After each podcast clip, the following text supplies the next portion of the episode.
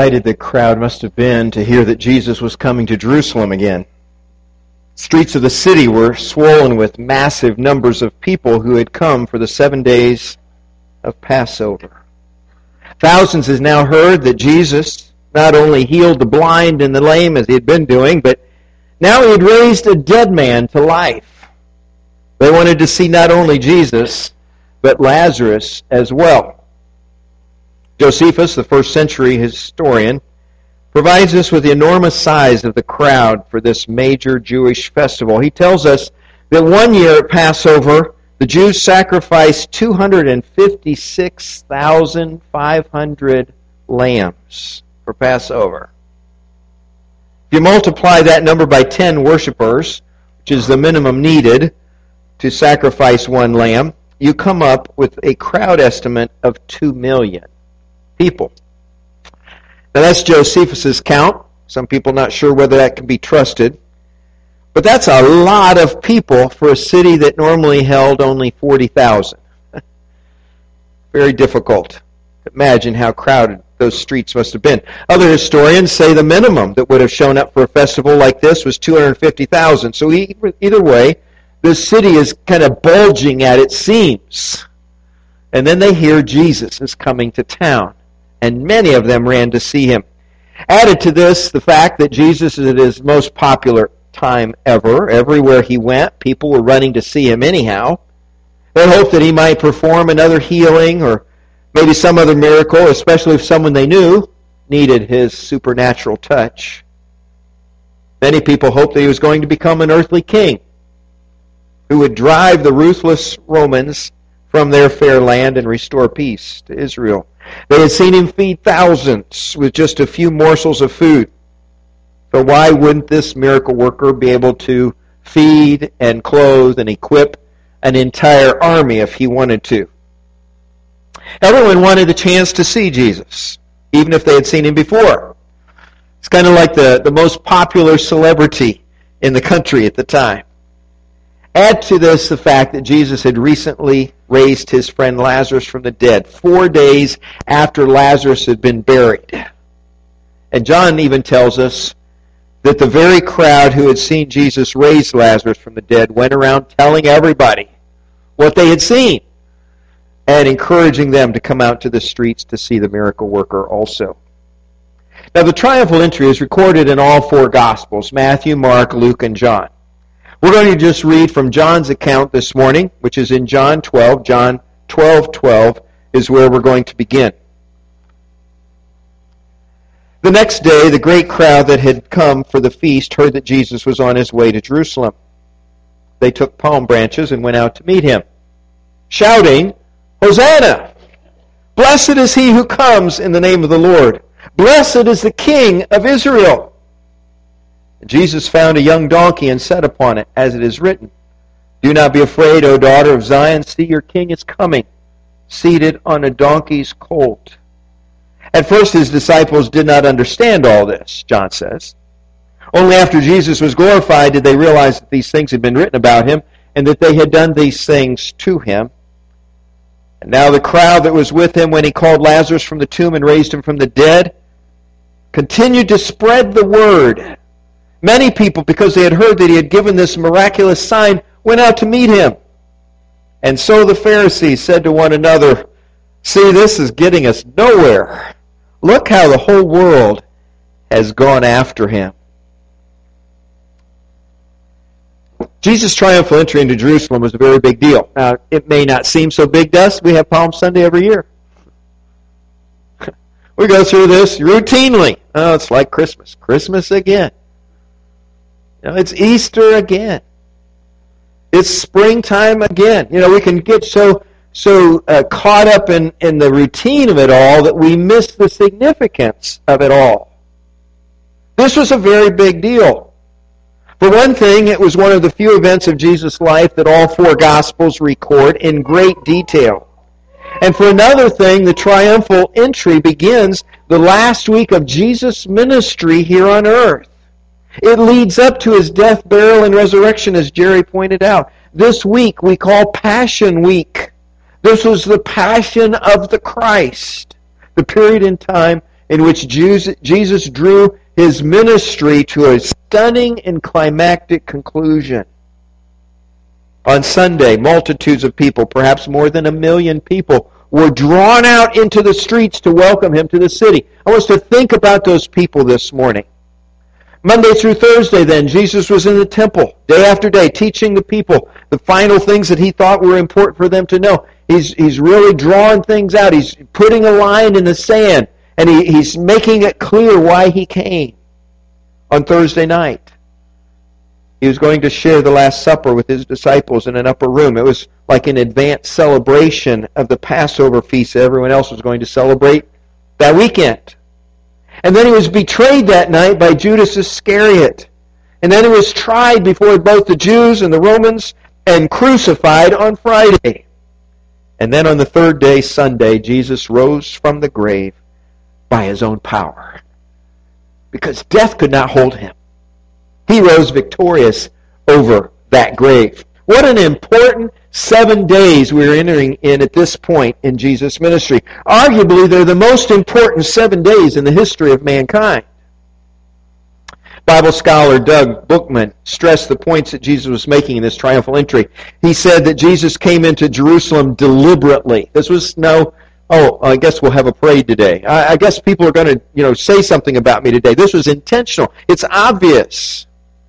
But we see that he's already arranged for the donkey's colt ahead of time. He sends out the disciples and he says, you know, they're going to ask you why. You were asked for just say the, the master needs it and they'll let you have it. You had it all set up. But there's more to it than that because Jesus is deliberately making a stand and, and, and making a point here. Bookman points out that his decision to come in this manner had been clearly revealed in the Old Testament for several things the method, the timing, and the meaning of his coming. The method, Zechariah 9 9. Uh, Jerry quoted that for us this morning. And he says, Rejoice greatly, daughter Zion. Shout, daughter Jerusalem, your, sing, your king comes to you, righteous and victorious, lowly and riding on a donkey, on a colt, the foal of a donkey. The method, it was decided ahead of time, hundreds of years before. The timing, you go back to Daniel 9, the exact time of the Messiah's arrival being calculated. Remember, if you've studied about the weeks of Daniel, the 62 and a half weeks, the 70th week, and so on. And Daniel 9 says, Know and understand this. From the time the word goes out to restore and rebuild Jerusalem until the anointed one, the ruler comes, there will be seven sevens and 62 sevens. It will be rebuilt with the streets and a trench, but in times of trouble. And after the 62 sevens, the anointed one will be put to death and will have nothing. The people of the ruler who will come will destroy the city and the sanctuary, and the end will come like a flood. War will continue to the end, and desolations have been decreed. So this was the right time according to the scriptures. And the meaning. Psalm 118, 26 and 27. Uh, the words that were being spoken in the city that day. Blessed is he who comes in the name of the Lord. People were just shouting out praise to Jesus, but they were saying exactly what the psalm had said. Nobody told them, oh, the script for today is Psalm 118. This is just a, a spontaneous celebration of Jesus coming into that city, but it fulfilled specifically what the scriptures had said. Jesus was fulfilling Old Testament scriptures right and left. Well, this morning I want us to take a few minutes to kind of use our imagination. How's your imagination today? Maybe for kids it's easier than adults. Maybe for teens it's just a little bit easier than the older adults. You know, you get to be my age and your imagination isn't all that great anymore. You know, life is just kind of settled in. So use your imagination. Put on your little thinking hat this morning, or however you want to imagine that. And I want you to pretend that we're all in the crowd that day. Jesus is way up here on the hilltop. Bethany, Bethphage is up above the city, and they're starting to come down through the Mount of Olives. And you can see him coming, and he can look down into the city of Jerusalem. But uh, from very uh, many vantage points within the city, you could look up onto that hill, and you would see a crowds forming, a big crowd in a parade. And you're being brought into this crowd this morning. Some of us are on the streets when the news breaks out that Jesus is coming into the city. And some of us immediately run to some vantage point where we could see him better. You know, we get up onto the second story somewhere, or we look up on a rooftop, or, or we get on the edge of this, the, the city wall. Maybe some of us would run out to tell others about it, encourage others. Come, Hey, did you hear Jesus? Come, come on out. Come and join the parade. And uh, all of us are sure that nothing like this has ever happened in Jerusalem before. Everybody's got to get in on this. But here's the question this morning who's there? Who are the different people there?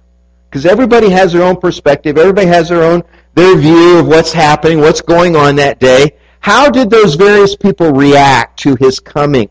What were they doing now? Uh, now that they knew the popular preacher and miracle worker was coming to town. So what are the reactions? Let's look at the different people. As I've imagined in my mind who these people might be. First of all, there's the very visible people that are the Roman soldiers. The Roman soldiers who are kind of scorning the whole thing. Now, at first, I think the Roman soldiers are a little bit upset, like, oh no, there's going to be a riot. And we're in charge of, you know, policing this and, and keeping order. And so they immediately pull out a, a, a, bunch of soldiers, you know, and they set them at very strategic points. They say, make sure, you know, things don't get out of hand here because there's, boy, there's a lot of people and they're all excited. And you know what can happen when a, when a mob starts. And then pretty soon they realize really not much is going to happen. People are going to get excited. They're going to sing. They're going to shout. Jesus is going to come into the city. And then they see him riding not on a white stallion, but the foal of a donkey. Uh, that's that's kind of that's kind of silly. That's kind of that's kind of ridiculous from the Roman standpoint. Larry East tells us what the Romans were used to when their generals were given that conqueror's welcome back home after they had conquered somebody. He says, whenever a Roman general was victorious on foreign soil and he had killed at least 5,000 of the enemy he, and gained new territory for the empire, he was given a Roman triumph celebration when he returned home.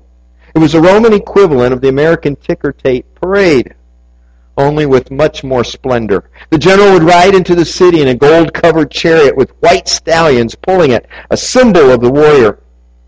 General would display the trophies that he had won, you know, all these uh, things he had taken in battle. And the enemy leaders he had captured were kept alive just for this moment. And they would be paraded in chains down the streets of the city behind the general in his chariot. And the parade ended at the arena where some of these captives then were taken out of their chains and they were forced to fight wild beasts to the death, you know, to the amusement of the crowd.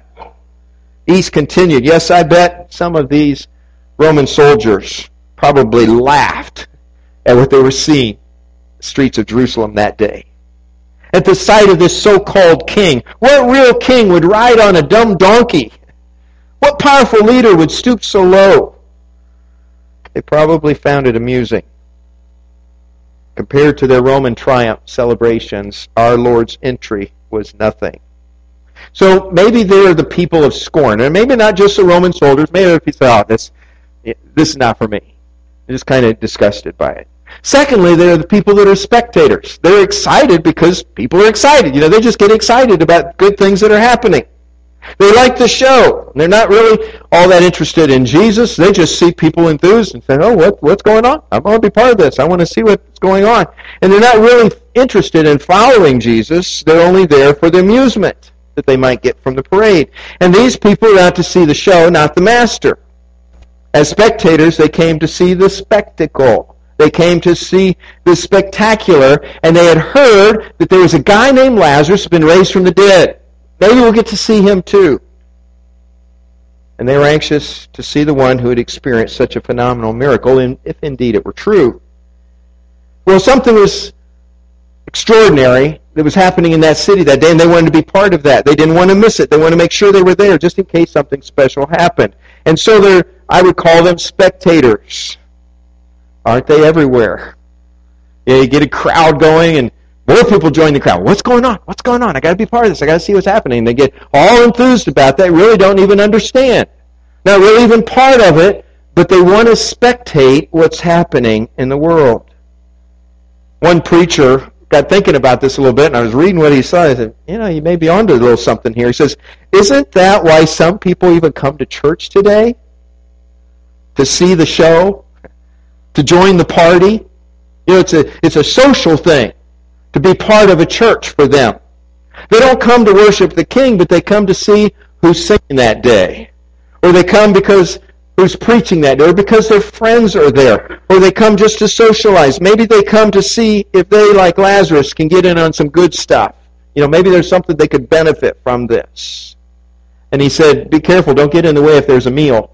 Because they stampede for the meal. You know, there's food, free food being offered. And there's a certain number of people that are attracted by that. And then this preacher's viewpoint, I'm not sure I share all of this, but he said maybe that's where a lot of the mega churches have come from because there's a lot of activity, big event, event after event, big concert, big activity of some kind, and people are drawn to that, but really there's not the substance behind that sometimes. There's not the commitment of that. It's just just excitement for excitement's sake. And you could build a church off of that for a while. I'm reading a book right now called Secondhand Faith where he was part of the staff of a church like that, and then all of a sudden things blew up and the whole church just crumbled because so much of it was that, that kind of fluffy stuff that attracted a crowd, but there wasn't substance to it. So is that happening for some of these people? You know, they're just excited, not sure why they're excited, but they want to get in on it. And so they're in the streets too and hearing other people shout out, Hosanna, blessed is he who comes in the name of the Lord. They're not saying that. They're just excited because other people are excited. There's a third group, the legitimate group, the hurting people, the needy people of the streets of Jerusalem. They knew Jesus could heal people. They had witnessed this or they had heard about it and they had something to be healed. They had some, some malady, some injury. Maybe they were physically challenged from birth. Maybe they've grown sick and they can't get over the illness. And they are now focused on their own needs. And they're thinking, you know, Jesus done miracles so many other places. Maybe he'll do something for me. If I get out there beside him. And so we remember Jesus having this happen to, you know, the blind men on the side of the road. Hey, Jesus, how about us?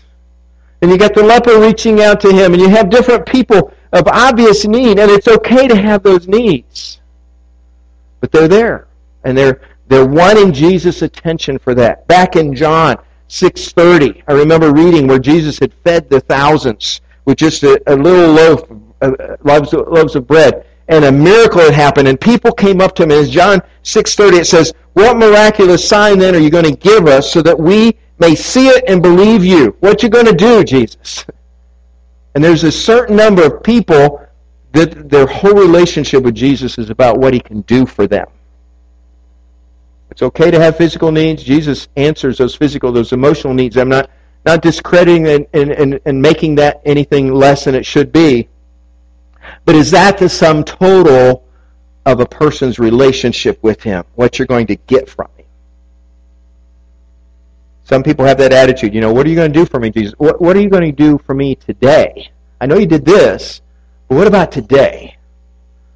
Is that the sum total of their relationship? Those people are in the crowd too. And then there's another group, it's pretty significant group, powerful group. They're the power hungry opponents that Jesus has, and they're witnessing this. John brings it into his account about this. They're the Jewish Sanhedrin, they're, they're perhaps other political leaders, you know. Oh, what's happening now? Why are people so excited about Jesus? He's a troublemaker. And they're disgusted with his popularity and his success. They're looking for a way to get rid of him. They've been planning it for months. You know, the gospel writers have been telling us, and they were seeking a way to kill him, seeking a way to get rid of him. And they've already shown their disgust for the simple-minded people. I remember one time back in in uh, John's writing, I think in chapter seven, where where uh, you know they they send the soldiers after Jesus to collect him and bring him in, and and they go there and they're just mesmerized by him, and they bring they don't bring him back. They come back empty-handed. They said, "Well, where is he?" They said, "Well, nobody ever spoke like they like he speaks." And and they said, well, you don't know anything. You know, have, have any of the leaders followed him? You know, have any of the rest of us misled by such a guy like that, such a charlatan? You know, and they put themselves in that place of pride and as if they knew more. They they were not taken in by Jesus. And they're very upset that Jesus has all these people clamoring, wanting to know him, wanting to be around him, and it's you know, disgusted by it all. Ezekiel. Through the prophet Ezekiel, God spoke against such misguided leaders. He said in Ezekiel 34, Son of man, prophesy against the shepherds of Israel. Prophesy and say to them, This is what the sovereign Lord says. Woe to the shepherds of Israel who only take care of themselves. Should not shepherds take care of the flock? You eat the curds, clothe yourselves with the wool, and slaughter the choice animals, but you do not take care of the flock. This is where these Pharisees were at this time. They're thinking of themselves, thinking that they're losing power, they're losing influence. And we, leaders of the church today, need to be careful that never happens to us. That we get so absorbed in the leadership that it becomes about us. Some leaders in God's church today want the most visible and important positions, don't they? They want the power. They want great influence over other people. And they begin to say things that will make them more popular. They'll even preach what we call a health and prosperity gospel. You know, everything's going to work out if you listen to this. And attract a crowd to that. They promise what people want to hear. They promise, come to Jesus and all your cares and troubles will be over. Come to Jesus. He'll give you all you ever wanted. And people love that kind of a promise, so they come. It's kind of like some of our, some of our politicians today. I'm going to promise you the moon. I don't know how we'll pay for it, but I'm going to promise you that. Vote for me. And people will follow a leader like that. And some leaders then, you know, become more and more like that. And the same way, the Pharisees and jealous members of the Sanhedrin were only interested in themselves. They were only interested in the prestige of their positions. And they opposed anyone or anything that threatened that power. So they're in the crowd and they are upset when they look at the whole thing and say, look how the whole world is going after him. This is getting us nowhere. And they're, they're very disgusted. Well, there's two last groups that I see. Maybe you'll see someone else. I'll give you a chance to tell me if you see anybody else here. Two last groups. Both of them are more no- noble, more honorable, much more sincere in their praise at Jesus' triumphal entry. First of all, of course, there's the disciples. The true disciples. The true followers of Jesus. We would include the 11 disciples for sure. Judas Iscariot's there, but I'm not sure I'd put him in the category of a true disciple because he's looking for a way to get rid of him too. He's looking for a way to make profit off of him personally. But there were probably many more. We know by the first chapter of Acts there's 120 followers of Jesus, strong followers, legitimate followers. It's not that they totally understood what was going on. It's not that the disciples, even coming down the hill into Jerusalem, really understood. It says later on we understood these things. Later understand we, we understood what we had done for him, to him. But at the time we didn't know. It just means that they're sincere. They're devoted. They didn't even want to tolerate the thought of Jesus' death. You know, at least three times Jesus said, you know, we're going to go to Jerusalem. Son of Man is going to be beaten up. He's going to be killed. He's going to be hung on a tree and die. But on third day, he's going to rise again. They didn't want to hear that. They couldn't hear it. They, they just blocked it out of their minds. And when it actually started happening on the Thursday night when he's arrested in the garden, they fled. Most of them hid behind locked doors while he was being crucified, although a few stayed close enough to see him actually die. The women, Mary, his mother, Mary Magdalene, other women, and even the Apostle John are sitting at the feet of Jesus when he died on the cross. In spite of their misunderstandings, these true disciples, these followers of Jesus, were there for the right reasons. They were offering up true praise to Jesus on that day, not just the words they were hearing other people saying. And they rejoiced to hear that the people of Jerusalem were welcoming him into their city. That Passion Week, their whole world was going to be rocked, wasn't it? They truly believed that Jesus was the Messiah, their Savior. And eventually, all of them surrendered their very lives on his behalf. Are we as devoted as them? Well, there's one more group. Before I talk about them, I want to see is there anybody I missed? Anybody think of somebody that I didn't see? Were you in the crowd? Did you miss somebody? Anybody? There's one other group. You have to read a few extra verses in John 12 to find them one more group of people were there. We might have missed them because they were kind of lingering in the shadows somewhere. They weren't out there with everyone else, but they were watching. They were part of it. They wanted to see. I'll call them the outsiders because they really are outside. They're outside the in crowd. They, they truly wanted a Savior. They needed a Savior. They knew that, but they're not Jews. They're not welcome to the party. They haven't been invited. But they somehow instinctively knew we need this, this man. We need this one coming into the city today.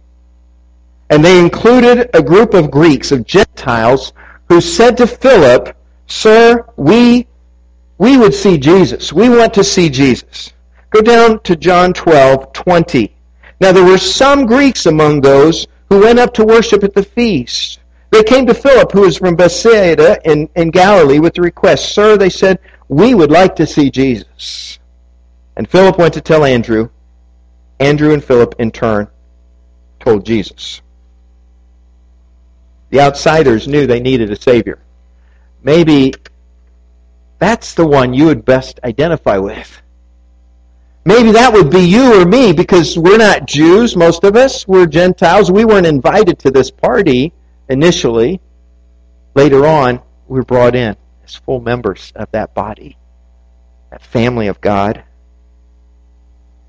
Do you feel like an outsider this morning? Which, which person in this crowd do you feel most like? Do you feel like the scorner? You know, oh, this is silly.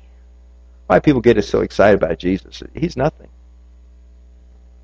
Do you feel like the person that's really needy? You know, all I can think about is my need. I need Jesus to fix me. I need Jesus to cure me. I need Jesus to heal me. And I'm just focused on that. Are you the person that's kind of opposed to Jesus? You know, just, I'm not going to give any way to him. You know, don't get excited about him. I've got something better here that I'm offering. Or maybe Maybe you're just this, this outsider that's trying to figure out how do I possibly fit into this picture? I'm not part of this. I'm in the shadows. I'm not invited. Well, this week, we all have the opportunity to be like those excited disciples and followers of Jesus who ran to tell others that their Savior is coming. And I, I think of these people running out of the streets to, to, to, to you know, see Jesus coming down the hill and they think, oh, wait, my mom's back there. She needs to know. And, and my buddy's back there. And the group I hang out with, they need to know. And so they, they, they stop themselves, they run back, and they gather up some more people and say, come on, let's go. Let's go see, because Jesus is coming to town. And this week, we're leading up to the week of Easter. This week, we have one week until Easter Sunday. And we've got some special invitations that we want you to take with you today. We're going to make it real easy for all of us. We've got Easter eggs. Really easy. And in the Easter eggs, there's a piece of candy. All right. We're going to give this out to people. But there's also an invitation. and in the invitation, it says, next week, we're going to be celebrating the resurrection of Christ at New Hope Christian Church. Would you come be with us? come out for a sunrise service, for the 9 o'clock service, the 10.30 service, whatever. And on the back, it even tells them a little bit about the health fair that we're going to be having in a little while. And all we want you to do is be part of that advance party that says, hey, listen, Jesus is coming to town. Get the word out. And take a bunch of these with you today. Take a dozen, take two dozen, whatever you want to do. Pass them out to people. Say, hey, I got something for you. Easter's coming. And the invitation is in here. We would like you to come and celebrate Jesus with us next Sunday. But I really want to end with this, this other bottom line today. And it's a very personal bottom line for you and me. And that's the question, who is Jesus to you? Because that person in the crowd, the reason they are the person in the crowd, the scorner, the opponent, the needy person, or whoever it may be, is because of who they think Jesus is. What Jesus can be for them, what Jesus is to them. Because just because he's a, a, a miracle worker doesn't mean you want him to be your Savior. You know, take care of this problem I have, but I don't really want you to get that involved. Don't save me from my sin. Don't save me from, you know, my my filthy habits, my my sinfulness. And a Savior, and uh, yes, save me from that. I'll take that. But that doesn't necessarily mean He's going to be your Lord, does it? Doesn't mean He's going to be your master. Yeah, I'll take the forgiveness. I'll take eternity. I'll take heaven from you. But stay out of the rest of it. I want to stay in control there. You know, unless Jesus is everything to you, then he's really nothing to you. You don't just take part of him. You don't just say, I'll be there for him on Sunday, you know, and the people are all excited and all yelling out, Blessed is he who comes in the name of the Lord. But by Friday, when now everybody's against him? I'm not going to stand up for him then. Unless he's everything, he's nothing. And many people who praised Jesus on Sunday cursed him on Friday. You know that? Many people, when the going got tough, they got going too. They just left. They said, oh, this isn't for me. This is not what I signed up for. Who is Jesus to you? Really? Who is Jesus to you? If you feel like an outsider, let me let me just speak to your heart for a moment. You're not an outsider. Because he died for you too. You might feel like you're the person that needs to hide in the shadows, that you're not invited to this party, but you definitely are.